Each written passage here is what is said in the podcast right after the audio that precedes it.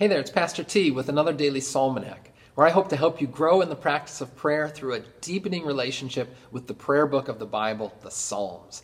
And today we are reading, reflecting upon, and praying back to the Lord the lovely Psalm 30. I invite you to read along in your Bibles at home or to listen as I read. I will extol you, O Lord, for you have drawn me up and have not let my foes rejoice over me.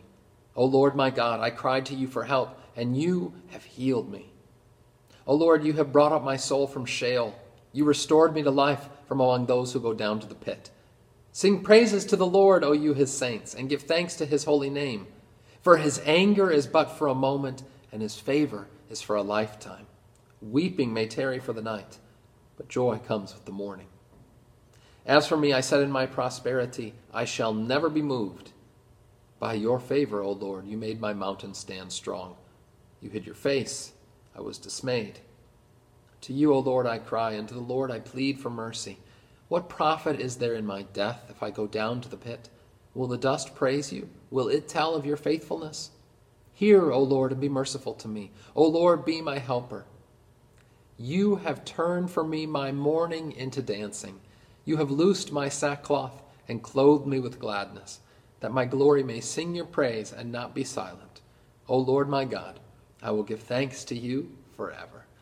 Glory be to the Father, and to the Son, and to the Holy Spirit, as it was in the beginning, is now, and will be forever. Amen. One of my mentors and teachers is fond of saying that every sickness and illness and difficulty that we experience in life is but death on the way. Now, that might sound a little bit morose, but the opposite is also true and he would say, even more important, every healing, every good turn, every little blessing experience from day to day is a foretaste of resurrection. While in this life we do have those times of dreariness, those nights of weeping, the psalm teaches us and shows us that though weeping tarries for the night, joy comes with the morning. And that is what has the last word in our lives and on eternity joy the joy of the Lord. Right now in America, we are going through a season of mourning, of difficulty. It'll tarry for a night or two.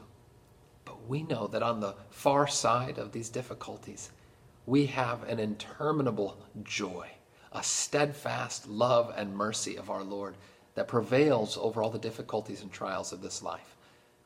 Mother Teresa once said that if we were to truly view the blessings and joys of eternity and to meditate upon those. She said, Well, in light of that, then all of the trials and tribulations we might experience in this life, they're no worse than an inconvenient night stay at a motel.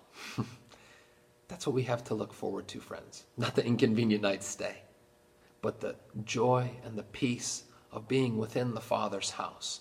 That's what lay before us. And Psalm 30 is such a wonderful psalm to keep in mind when we do have those experiences of resurrection on the way, those good turns and those little blessings. In fact, I shared Psalm 30 with a friend recently. One of her animals who had been sick and ill and it looked like might not make it suddenly recovered and was doing much better. And she said, in the midst of all of these other things that have been bringing her down lately, this was something that just brought such a source of joy and gladness. And she asked me, what would be a good passage from the scriptures to pray. And the first thing my mind went to was Psalm 30. Keep Psalm 30 at hand. Remember that though mourning lasts for the night and weeping hangs around for a little bit, that joy has the last word and it will come with the morning. Let us pray. Dear Lord Jesus, you came that your joy might be in us and that our joy may be complete.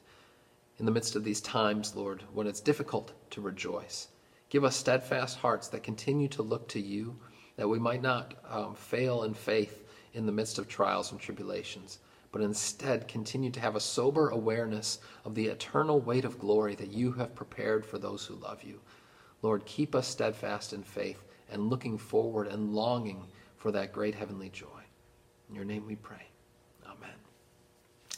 And may the Lord, who came to give us the fullness of joy, sustain you in the midst of your mourning with the hope of morning. Go in his peace.